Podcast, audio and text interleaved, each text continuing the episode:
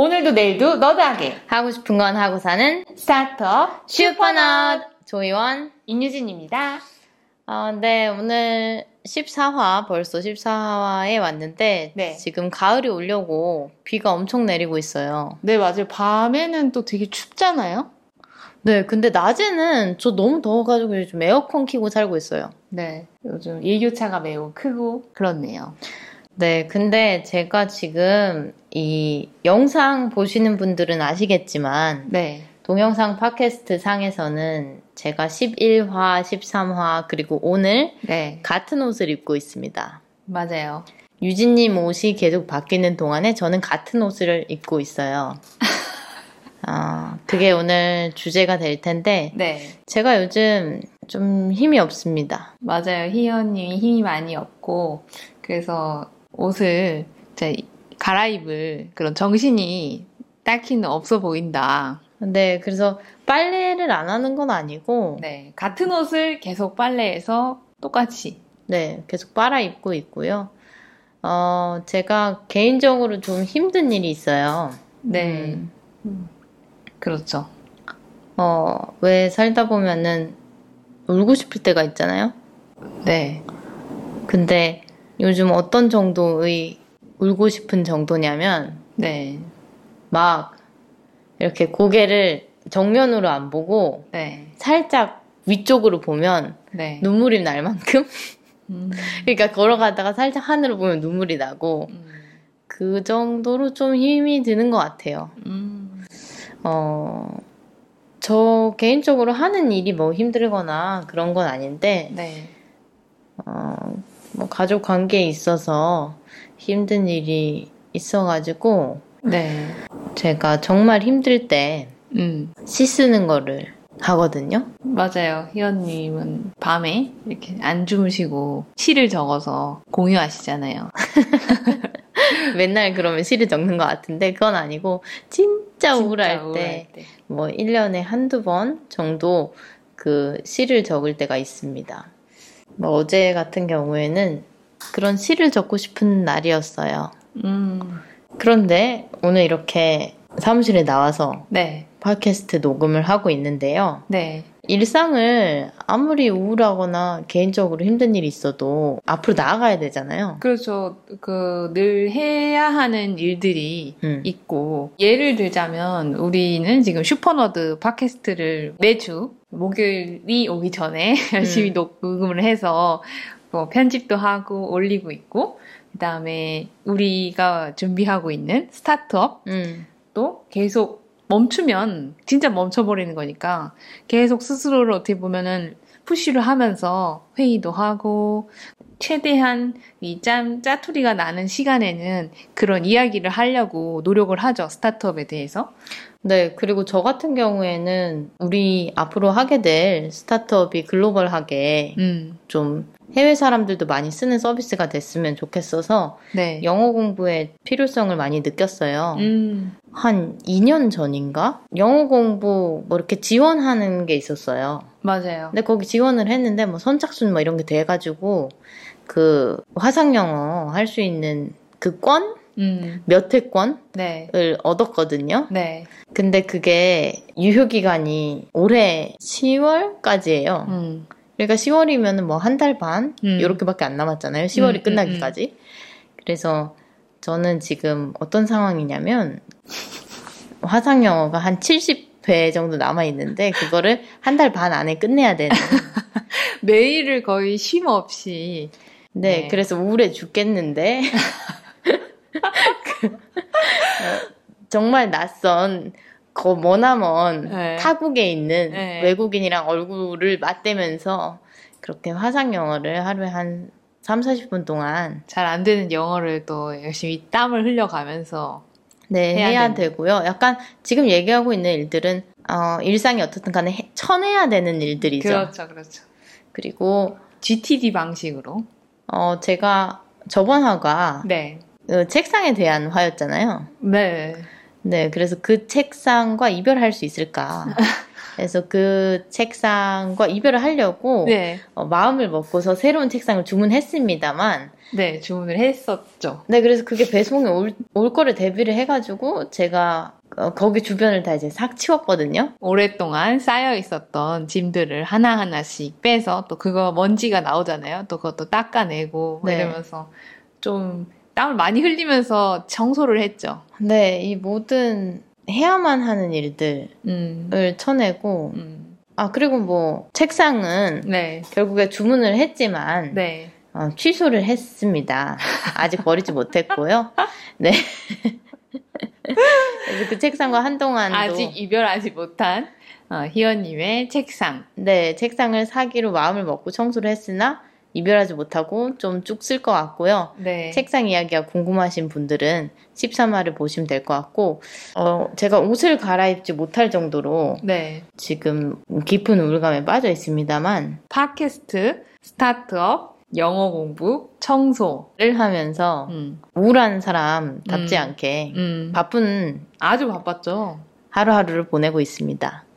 여러분은 최고의 스타트업 슈퍼너드와 함께하고 있습니다. 슈퍼너드는 스포티파이, 유튜브에서 보이는 팟캐스트로도 즐길 수 있습니다. 네, 슈퍼너드 14화 오늘의 주제는 옷 갈아입을 힘이 없다입니다. 일단은 이 제목 자체에서 풍기는 느낌이 뭔가 약간 이렇게 바닥에 철퍼덕 누워야 될 것 같은. 근데 우중충하고 네. 좀 칙칙하죠. 네, 지금 팟캐스트를 촬영하고 있는 오늘은 비도 오고 있고 하늘도 마침 우중충. 네, 딱 적절하고요. 아, 왜? 스타트업에서는 네. 되게 잘 나가는 스타트업 CEO들이 네. 뭐 예를 들면 페이스북 창업자라든지 뭐 다른 창업자들이 일상에 뭐 이제 걸리적거리는 모든 요소를 제거를 하고 본인이 해야 되는 일에만 집중을 하기 위해서 네. 같은 옷을 입는다고 하거든요. 네, 뭐 그리고 거의 식단 같은 것도 거의 일정하게 뭐 한다고 하더라고요. 그분들은 스타일리스트나 이런 걸 고용할 능력이 충분히 되지만 그런 것도 귀찮은 거죠. 그런 커뮤니케이션조차도. 그래서 그렇게 실용적인 목적으로 네. 옷을 안 갈아입기도 합니다만 저 같은 경우에는 지금 같은 옷을 빨아서 같은 옷을 계속 반복적으로 입고 있는데 분명히 옷장에는 지금 계절에 맞는 옷들이 있거든요. 그렇죠. 그런데 그런 데에 쓸 머리의 스페이스가 남아있지 않은 것 같아요. 저도 그 얘기가 뭔지 알 것 같아요. 막 특히 저 같은 경우에는 우울할 때도 물론 그런 상황이 놓이지만 일단 체력적으로 제가 한계를 느낄 때 뭔가 해야 될 일이 되게 많은데 지금 당장 나는 요만큼밖에 집중할 수 없을 때 전혀 이제 사실은 옷을 갈아입을 생각도 안 들고 그냥 그거에 대한 아예 일절 관심 자체가 사라져 버리더라고요. 그래서 막 같은 옷을 진짜 계속 입고 그냥 심지어 그게 뭐 냄새가 나는지 안 나는지도 잘 모를 정도로 냄새까지 이제 나기 시작하면 심각한 상태이죠. 그러기 전에 우리가 서로 이게 너 지금 갈아입어야 될 것 같다 얘기를 해주겠지만 근데 뭐냐면 옷 갈아입을 힘이 없다라는 거는 진짜 숨쉬기도 어렵다 뭐 이런 뜻 아닐까요? 그만큼 약간 슬픔이 짓누르고 있다라는 뜻이기도 할 거고요. 네. 근데 그 와중에 저는 그래도 지금 매일 사무실에 나오고 있고 유진님이랑 해야 되는 일들이 도움이 되는 것 같아요. 아무래도 약간의 스케줄이라고 해야 될까요? 맞아요. 네. 그러니까 뭐 방학 같은 거 하면 초등학교 때 왜 이렇게 원 모양의 그래프에 뭐 이 시간부터 이 시간까지는 그걸 파이형 그래프라고 하나요? 케이크 모양처럼 생겼는데 이렇게 자르듯이 구획하는 거 있잖아요. 동그란 시간표. 네네. 그런 식으로 일단 그거를 짜놓으면 지키던 안 지키던 약간 그걸 보면서 목표를 삼아서 약간 흔들릴 때 보기라도 하잖아요. 아, 나 원래 이렇게 하려고 했었는데 이렇게. 근데 진짜 뭔가 그 시간에 이거 하세요라고 하면 꼼짝없이 그걸 하게 되잖아요. 아무 생각 딴 거 안 하고. 그러니까 뭐냐면 그런 일상 자체가 그런 방학의 시간표 같달까요? 그렇죠. 일상 그런데 그 동그란 시간표가 지키기가 참 어렵잖아요. 어렵죠. 그거를 지켜가고 있다는 거는 사실 별로 안 슬프다는 거에 진 거죠. 그리고 학교에서도 어렸을 때 그런 동그란 시간표를 짤 때 보면 네. 방학 곧 할 때 이제 그거를 짜니까 즐겁잖아요. 네, 맞아요. 이 시간부터 이 시간까지 잠을 자고 이 시간부터 이 시간까지는 꼭 게임을 해야지. 그리고 막 TV 막 이런 거 저 무조건 좋았거든요. 네, 그건 되게 해피한 상황이고 그리고 제일 좁게 그 시간을 배열한 게 방학 숙제하는 시간. 저는 우울할 때는 근데 사실 그 시간표를 지키는 게 참 어려워요. 맞죠. 거의 그게 깨지고 제가 네이버 웹툰 보는 거를 좋아하거든요. 근데 그 중에서도 일상툰을 보는 거를 되게 좋아하는데 네. 특히 도전 만화 웹툰 보는 거 좋아합니다. 네이버가 웹툰 문화를 음지에서 양지로 끌어올린 주역이라고 본다면 네. 이 도전 만화라는 시스템이 있어요. 그래서 정식 연재를 기안팔사나 이말년처럼 돈을 받고 하는 작가들도 있지만 도전 만화에서 발굴이 되면 베스트 도전으로 올라가고 그러면은 또 발굴이 되면 이제 정식 연재로 가는 거거든요. 베스트 도전을 보는 거를 좋아하는데 베스트 도전에 감정 상태라든지 그런 거를 다룬 일상툰이 많아요. 네. 특히 본인이 우울증에 걸린 사람들 이 본인의 그런 일상을 담담하게 그리는 그런 웹툰도 많은데 제가 보는 게 몇 개 있거든요. 그래서 그분들 에피소드에 보면 일상을 지켜나가는 거가 거의 많은 부분을 차지를 하고 있어요. 그러니까 병원에 상담을 갔는데 뭐 밖에 걸어보세요. 혹은 뭐 밖에 나갈 수도 없는 정도의 사람이면 창문을 열어보세요. 라든지 그런 햇살이 집에 들어오는 그런 늘 커튼을 치고 있는 게 아니라 그런 작은 것부터 시작을 하거든요. 네. 그래서 시간표를 지켜나간다는 것은 우울의 정도가 그렇게 심하진 않은 거죠. 그렇죠. 그러니까 저도 지금 해내야 되는 일을 쳐내가고 있다고 했잖아요. 그렇죠. 우울이 깊은 곳으로 진행되지 않도록 유진님이 옆에서 중심을 지켜주고 있고 저 역시도 최대한의 노력을 하고 있습니다. 저 같은 경우에는 뭔가 진짜 우울한데 이게 해결이 잘 안 될 때 약간 같은 지점에서 맴돌고 있음을 깨닫게 되거든요. 그렇죠. 그러면은 일단 가장 먼저 하는 거는 투두리스트 작성을 하는데 어떤 투두리스트냐면 분리수거하기, 어항 청소하기, 빨래 돌리기, 빨래 널기, 심지어 빨래도 3개나 만들어요. 어차피 빨래를 하면 널어야 되고 해야 되는 건데 그 한 개를 뭐 3개 정도까지 쪼개서 그 이게 체크아웃하는 그거를 약간 스스로한테 약간 학습을 시키는 거예요. 나 이만큼 했다. 약간 그런 식으로 좀 자신감을 뭔가 끌어올리려고. 그러니까 일상을 내가 잘 보내고 있음을 두 눈으로 확인하려고 되게 많이 노력하게 되더라고요, 저는. 유진이 방금 이야기한 그 방법은 되게 효과적인 방법이에요. 일상 속에서 심지어 유진님 같은 경우에는 세탁을 하는 것도 3가지로 네. 이제 그 투두리스트를 쪼갠다고 했는데 그게 되게 효과적인 게 작은 성취라고 하거든요. 그냥 어떤 일을 할 때도 큰 성취를 하기 위해서는 좀 시간도 많이 필요하고 큰 성취 이전에 달성해야 되는 것들이 되게 많잖아요. 네. 근데 목표를 세울 때 큰 성취만 딱 하나 적어놓으면 언제까지고 그 큰 성취를 바라보면서 아 이게 왜 이렇게 잘 안 되지? 왜 이렇게 어렵지? 난 이거를 못 달성하는 건가? 이런 생각이 드는데 작은 성취를 이뤄나가면 결국에 큰 성취가 이루어지는 거잖아요. 네. 그런 것처럼 이 목표를 이뤄가는 그 과정 속에도 중요하지만 작은 성취가 사람을 기분 좋게 하고 끌어올려요. 그 끌어올리는 게 도파민이거든요. 네. 근데 이게 행복 관련된 책이 뇌과학 책이랑 많이 연결이 돼 있어요. 네. 그래서 이 작은 성취를 이뤄나갈 때 그러니까 유진님이 체크리스트에 그 네모박스에 체크를 표시할 때 도파민이 계속 분비가 되는 거죠. 큰 성취, 큰 목표 그 리스트만 바라보고 있으면 네. 체크리스트에 체크를 칠 수가 없으니까 언제까지고? 마음이 찝찝하고 자꾸 그게 캥겨서 심지어 그 내가 적은 리스트를 안 보고 싶어지는? 열심히 했는데 뭐 아무것도 한 게 없는 것 같고. 그래서 피하고 싶고 그랬죠. 일상의 그런 작은 성취 목록 리스트를 작성하는 건 되게 중요한 일이죠. 아, 그렇군요. 유진님은 잘 하고 계시는 거고 저 같은 경우에는 그게 좋은 방법인 걸 알면서도 빨리 하기, 밥 먹기 이런 거를 잘 해놓진 않는 것 같아요. 저는 그래서 알람이 늘 울리거든요. 9시에는 아침 먹기, 12시에는 점심 먹기, 6시에는 저녁 먹기가 제 그 핸드폰 알람에는 늘 매일같이 뜨는 투두예요. 그러니까 그거는 내가 하루에 아무것도 안 해도 3개는 한다. 먹는 거. 근데 그게 제일 중요해요.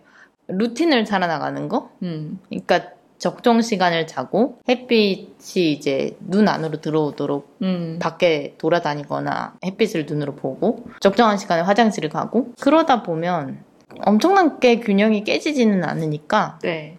어느 정도 괜찮은 상태를 유지할 수가 있죠. 막 벗어나지 네. 않게 해주는 약간의 그 가장 기본적인 틀? 내 먹는 시간? 약간 그 정도? 그래서 저는 그 리스트 작성까지는 좋은 걸 알면서도 못하고 있고 그래도 일어나서 이불 바로 개고 네.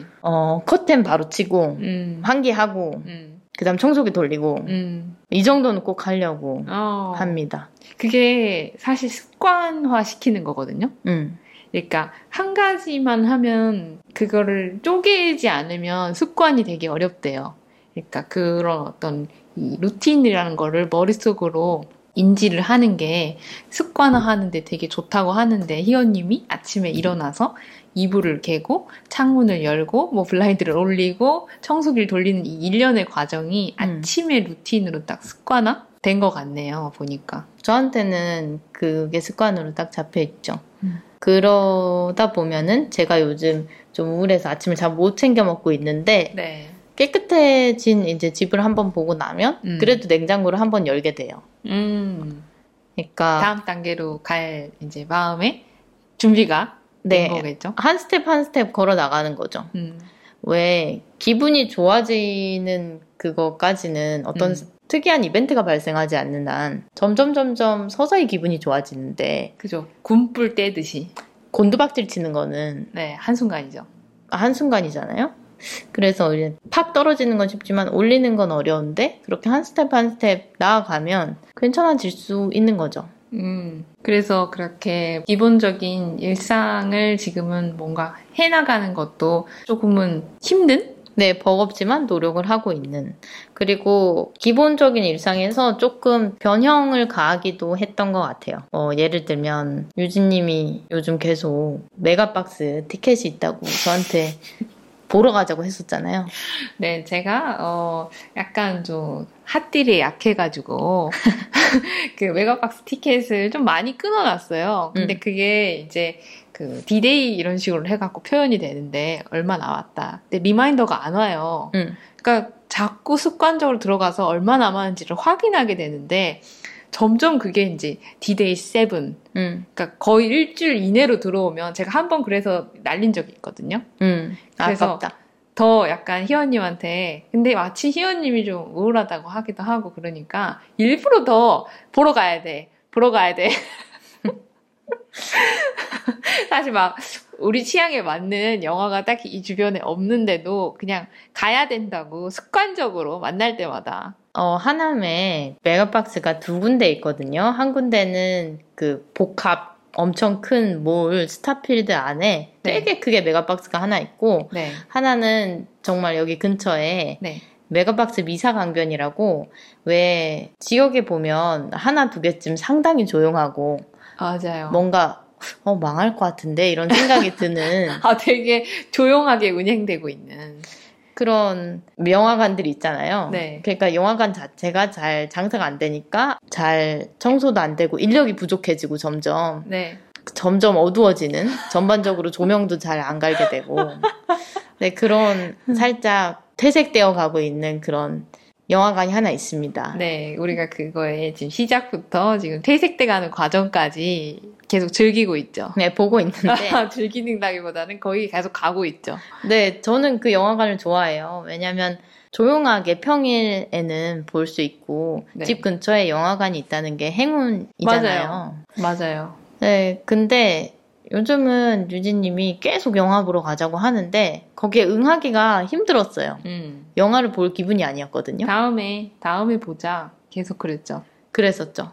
근데 유진님이 야, 일주일 남았어 이러고 계속 푸시를 하는 거예요. 그래서 사실은 그 티켓이 이후 기간 전까지 이렇게 요청을 하면 100% 환불이 되는 제품, 그러니까 상품이에요. 아, 그래요? 네, 유효 기간 이내에 환불 신청을 하면 사실은 그 티켓을 결제한 금액을 다시 온전히 돌려받을 수 있는 아주 안전한 상품인데. 근데 저한테 되게 급하게 얘기했잖아요. 근데 마치 쓰지 않으면 큰일 나는 것처럼. 그렇게 희원님한테 일부러 영화 보러 가야 된다고 사실 강조했던 것도 저의 의도였답니다. 저는 그렇게 유진님은 UX, UI에 많이 당하는 사람이고요. 그래서 영화를 어쩔 수 없이 골랐어야 됐는데 네. 솔직히 제가 추리 영화를 별로 안 좋아해요. 유진님은 좋아해요? 저도 추리 영화를 그렇게 좋아하진 않아요. 왜냐면 게임은 좋아하거든요. 추리를 하는 게임은 좋아해요. 왜 보드게임 중에 클루라는 게임 아시죠? 네. 왜 보드판에서 네, 누가 그 증거 카드 네, 있고. 그래서 누가 여기서 어떤 식으로 죽였을 것이다. 뭐 이런 식으로 해서 그 네 가지의 조건을 하여튼 맞추는 거가 그 게임의 재미인데 그래서 저는 그런 류의 추리 보드게임도 좋아하고 게임들 중에 또 추리 게임들이 꽤 있어요. 그래서 뭐 그런 것들은 좋아하는데 개인적으로 영화에서 추리하는 거는 많이 본 적은 없는 것 같아요. 근데 유진님이 셜록 재밌다고 저한테 얘기하긴 했었잖아요. 그 유명한 영국 드라마 셜록은 제가 아주 즐겁게 봤죠. 그리고 어렸을 때 사실은 집에 홈즈 시리즈가 다 있었어요. 명탐정 홈즈. 그래가지고 뭐 리팽 책도 읽었고 근데 저는 주로 홈즈를 재밌어했어요. 그래서 집에 그 오래된 옛날 글로 된 홈즈 책, 홈즈의 위기 뭐 그러니까 이런 책. 그러니까 그런 책이랑 시리즈물 그 드라마화된 거는 괜찮지만 영화로는 잘 안 봤던 것 같아요. 이유가 뭐예요? 어쩌다 보면 보는데 제가 뭔가 거기에 변수를 더하는 걸 좋아하는 것 같아요. 사실 책도 변수를 더하는 건 아닌데 뭔가 상상할 여지가 있달까? 그렇다. 근데 영화는 이제 호흡이나 길이감이 딱 그 시간 내에 끝나야 하니까. 그렇죠. 네. 하여튼 유진님은 좀 추리물을 즐기는 것 같기도 한데 네. 저는 애초에 드라마도 추리물을 잘 안 봐요. 그러니까 애초에 드라마를 잘 안 보시잖아요. 그것도 맞아요.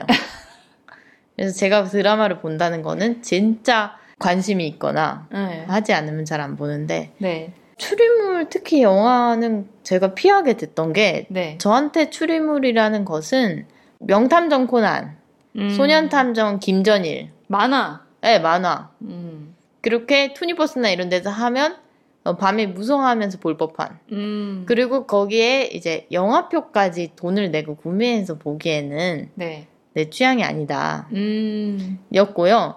근데 선택할 수 있는 선택지가 요번에 나온 영화 중에 베니스 유령 살인사건이라고 애거서 아가사 크리스티라고 우리나라에선 하죠. 네, 아가사 크리스티 헬로윈 파티 를 원작으로 한 영화였습니다. 네, 추리 영화고 어떤 살인사건이 벌어져서 일어나는 그런 구조로 이 영화가 진행이 되는데 제가 몰랐는데 어쩌다가 TV에서 보거나 뭐 그런 OTT 서비스를 통해서 무료 영화로 제가 이 사람의 시리즈를 봤더라고요. 이 영화 시리즈를. 네. 그래서 뭐 나일강의 죽음이라든지 오리엔트 특급 살인 이걸 다 봤어요 영화로. 그러니까 유진님은 영화로도 추리물을 좋아하는 사람인 거죠. 추리물을 안 좋아하는 게 아니라. 그렇죠. 저는 OTT에 아무리 추리물이 있어도 안 보거든요. 그러네요. 네. 그러니까 유진님의 취향대로 영화를 골라서 봤고 이거를 봤는데 저는 이렇게 싫어한다고 얘기를 했습니다만 실제로 영화관에 가서는 유진님이 살짝 졸았고요. 저는 열심히 집중해서 잘 봤습니다. 네, 저는 그 전날 잠을 많이 못 자가지고 영화는 제가 집중해서 즐겁게 보는데 어느 순간 제가 졸고 있더라고요. 그래서 약간 스릴러물 보는 것 같았고 공포영화 같기도 했고 약간 맞아요. 유령 이런 느낌으로 신령 사건 같기도 하고 스포일러는 아닙니다만 스포일러 맞지? 얘기하면 안 되겠다. 왜 무슨 얘기 하려고? 그 엄마가 왜 딸? 그럼 얘기하면 안 되지. 하여튼 재미난 결말은 아니죠. 하여튼 그러니까 결말 부분에서 의문은 상당히 있었으나 그래도 아가사 크리스티의 책이 영화화된 거를 저는 처음 봤기 때문에 추리소설 영화는 이렇게 만들어지는구나 하는 거를 볼 수 있어서 좀 흥미로웠고요. 그냥 킬링타임용으로 봤다. 저는 개인적으로 내용상의 그런 것보다는 그 분위기가 으스스하니 되게 기억이 많이 났던 것 같아요. 네, 베니스라는 곳이 뭐 잠기어가는 도시 막 이런 거잖아요. 그래서 저도 그 영화에서 베니스의 모습을 이렇게 저렇게 담아내고 저기 안에 뭔가 저택은 저렇게 생겼구나 하면서 그런 거를 상상하면서 보니까 그 부분은 되게 좋았습니다. 맞아요. 저도 뭐 짧게 유럽 여행 가족을 갔다 온 적이 있었는데 베니스의 그 운하에 배 타고서 이제 잠깐 동안 그 한 3-4시간 정도 거기 머물렀었는데 그 안에 건물을 딱히 들어가 볼 수 있는 데는 많지 않았어요. 광장 빼고는. 그래서 그 속 안의 건물이 그렇게 오래됐고 어떻게 보면 되게 유령이랑 또 그렇게 잘 어울리고 그래서 갔다 오긴 했는데 굉장히 으스스하다. 그 가면도 되게 많았거든요. 그때.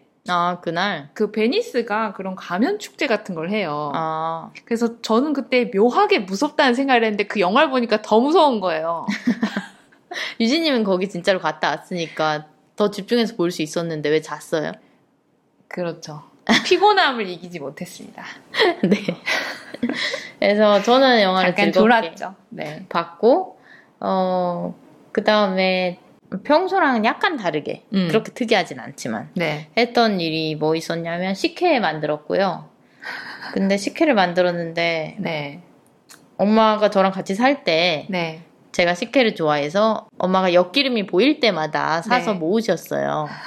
근데 엄마도 힘들었는지 저에게 해주지 않으셨고 엿기름만 가득하게. 네, 그래서 엿기름이 계속 집에 쌓여 있어서 엿기름 냄새가 계속 나는 거예요.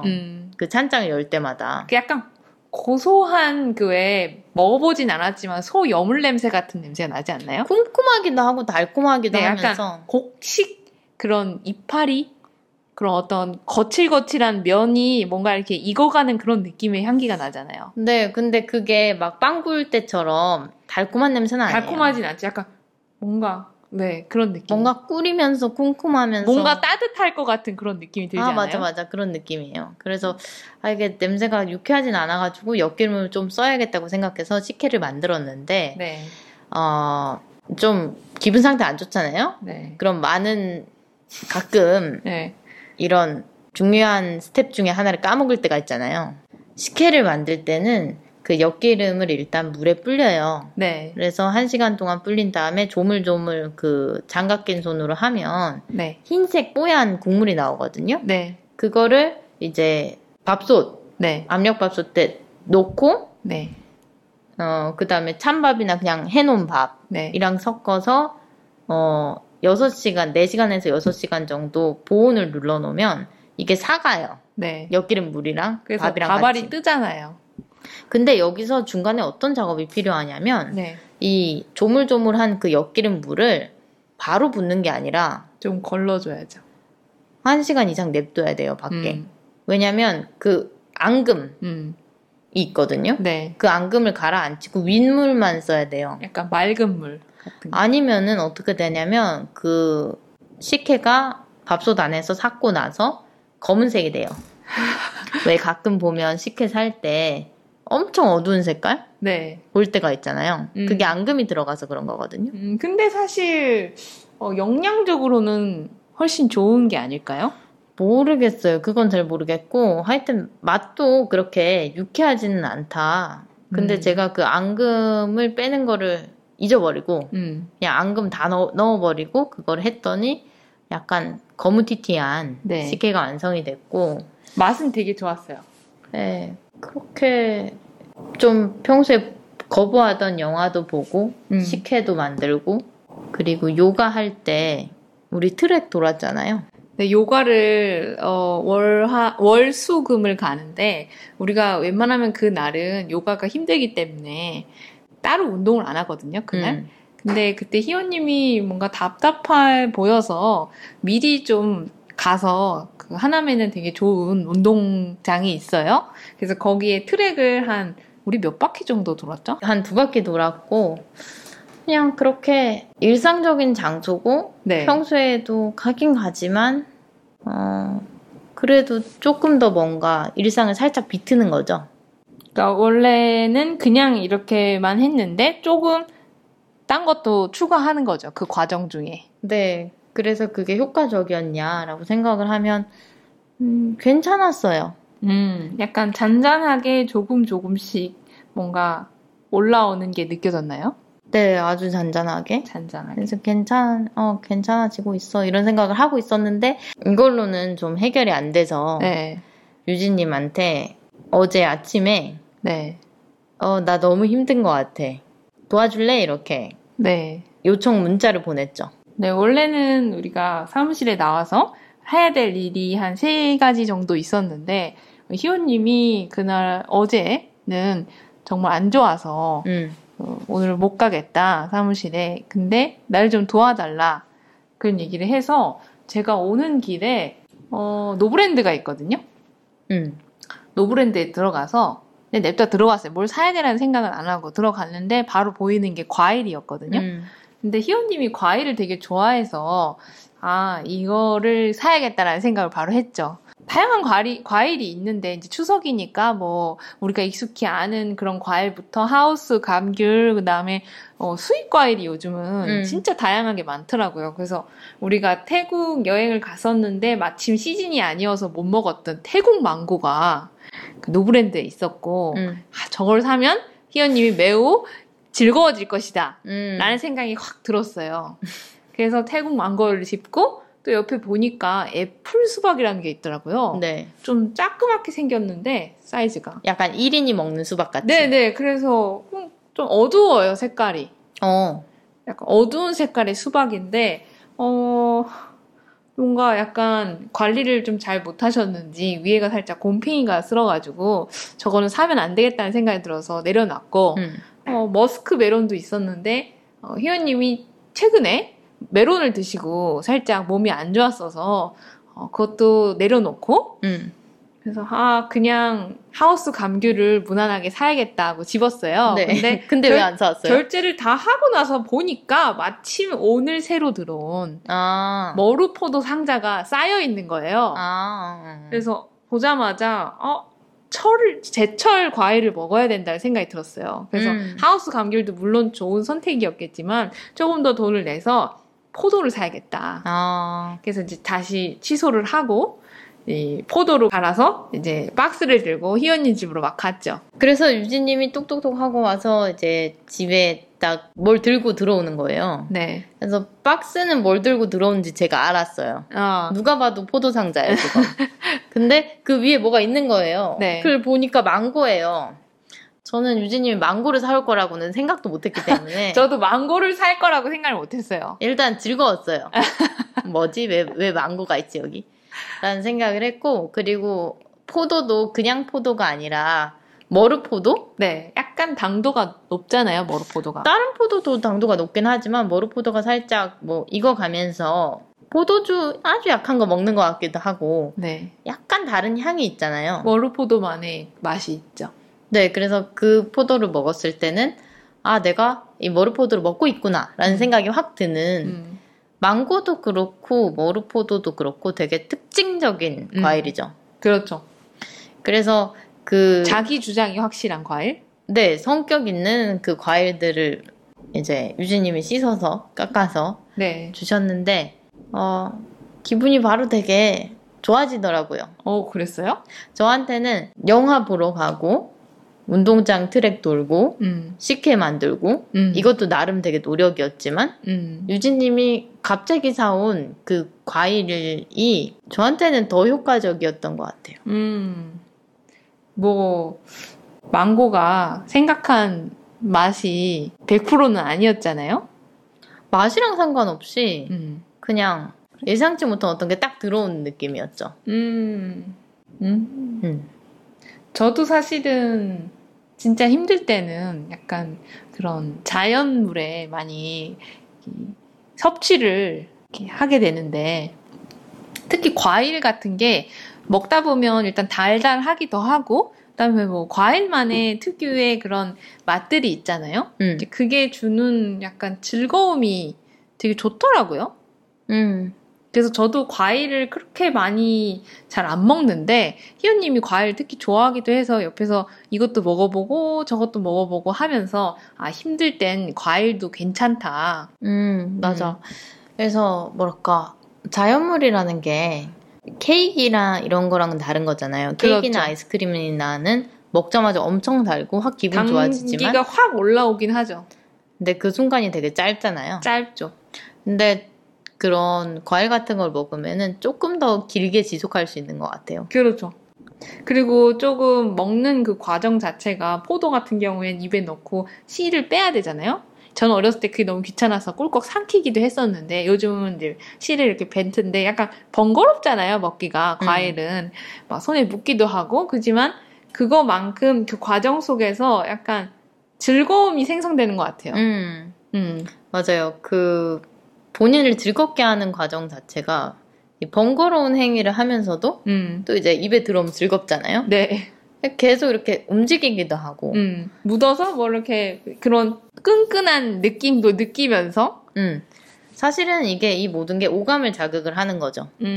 좀 이제 감정에 휩싸여서 둔해지고 있는 네. 감각들을 깨우는 거죠, 뇌에. 맞아요. 저희가 코로나에 작년에 걸렸을 때 미각이 조금 둔해져가지고 거의 상실됐었죠. 네, 그래서 저는 김치 맛도 모르겠고 콜라밖에 맛이 안 들어오는 그런 상태였는데 이대로 가다가 인생의 재미를 많이 놓치겠다 싶어서 희원님이랑 코로나에 다 낫고 나서 돈을 좀 지불을 하고 주변에 있는 오마카세 집에 갔어요.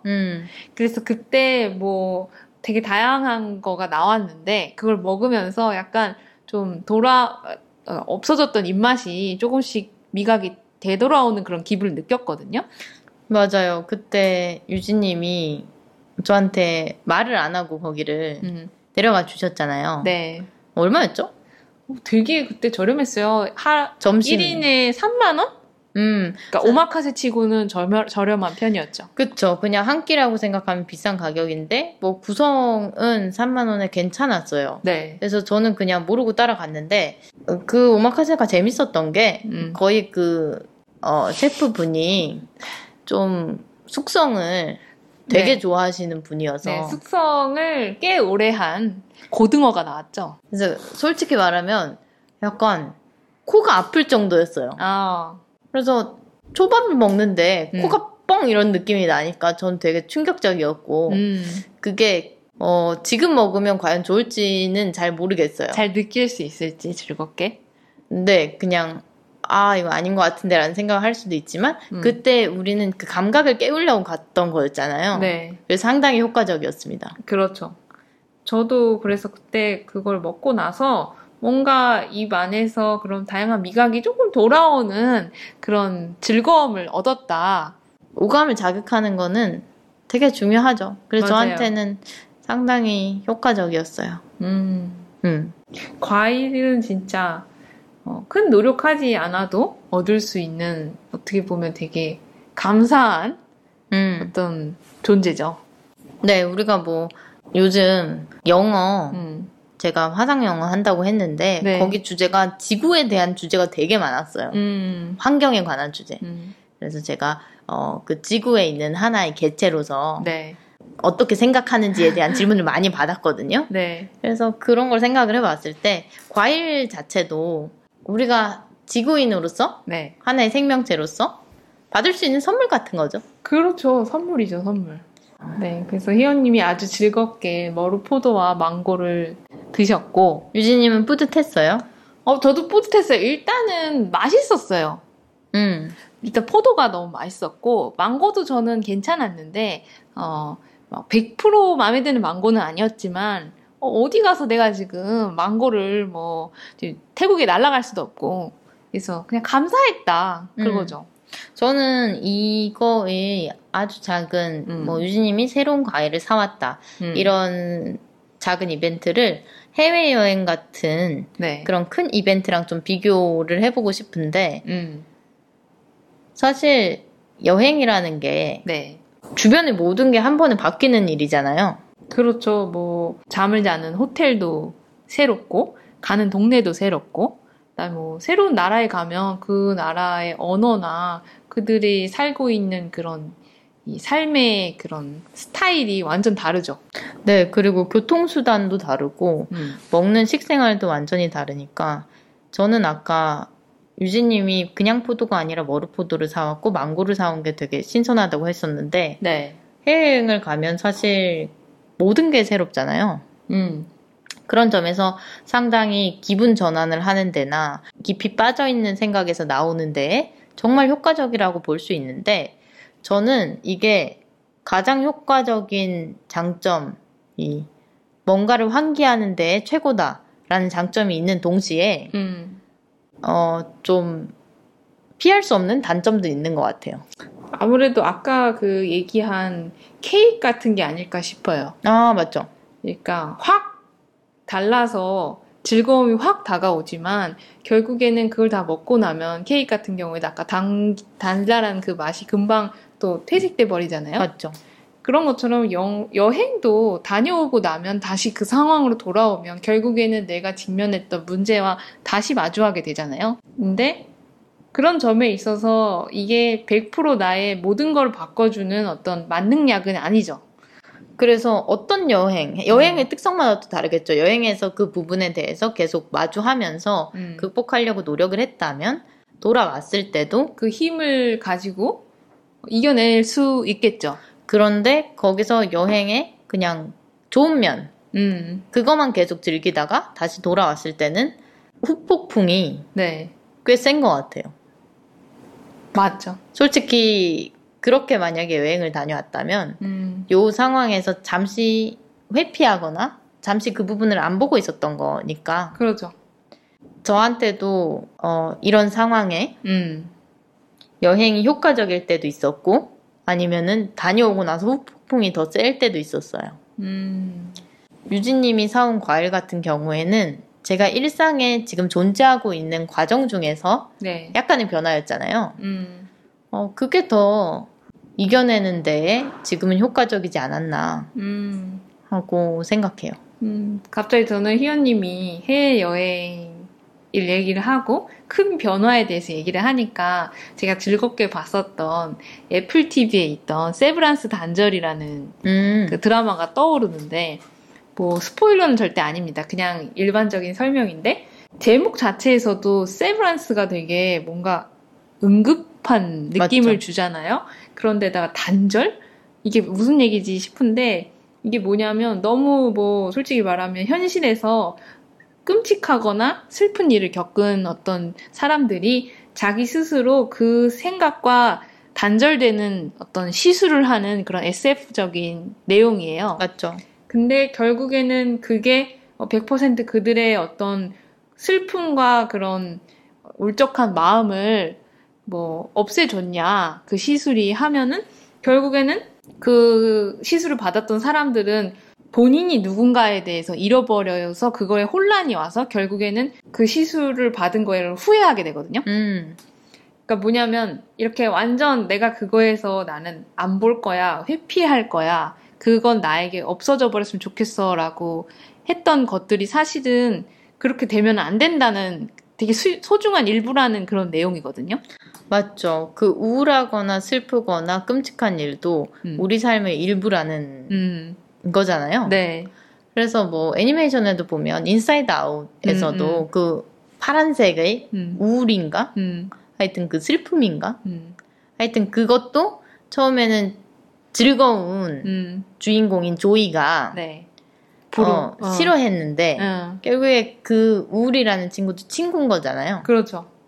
그렇게 받아들이는 거죠. 서로가 하나라는 거죠. 그 감정들이. 맞죠. 너무 즐거운 것과 너무 우울한 거는 사실 같은 거다. 그래서 그 중에 하나를 잊어버리면 이 사람은 존재하기가 어렵다라는 내용이었어요. 그 드라마의 내용이. 근데 지금 그 얘기를 들으니 갑자기 그 생각이 나서 얘기를 하고 싶었어요.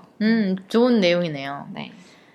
네. 그래서 이렇게 오늘은 슈퍼너드 14화 옷 갈아입을 힘이 없다를 주제로 이야기를 해봤고요. 네. 저는 점차 이 우울에 대해서도 네. 이 팟캐스트를 통해서 쏟아내고 있는 거잖아요. 그렇죠. 그 숨기기보다는 드러내는 쪽으로. 그래서 오늘 주제를 정할 때도 제가 유진님한테 네. 헷갈려하면서 물어봤었어요.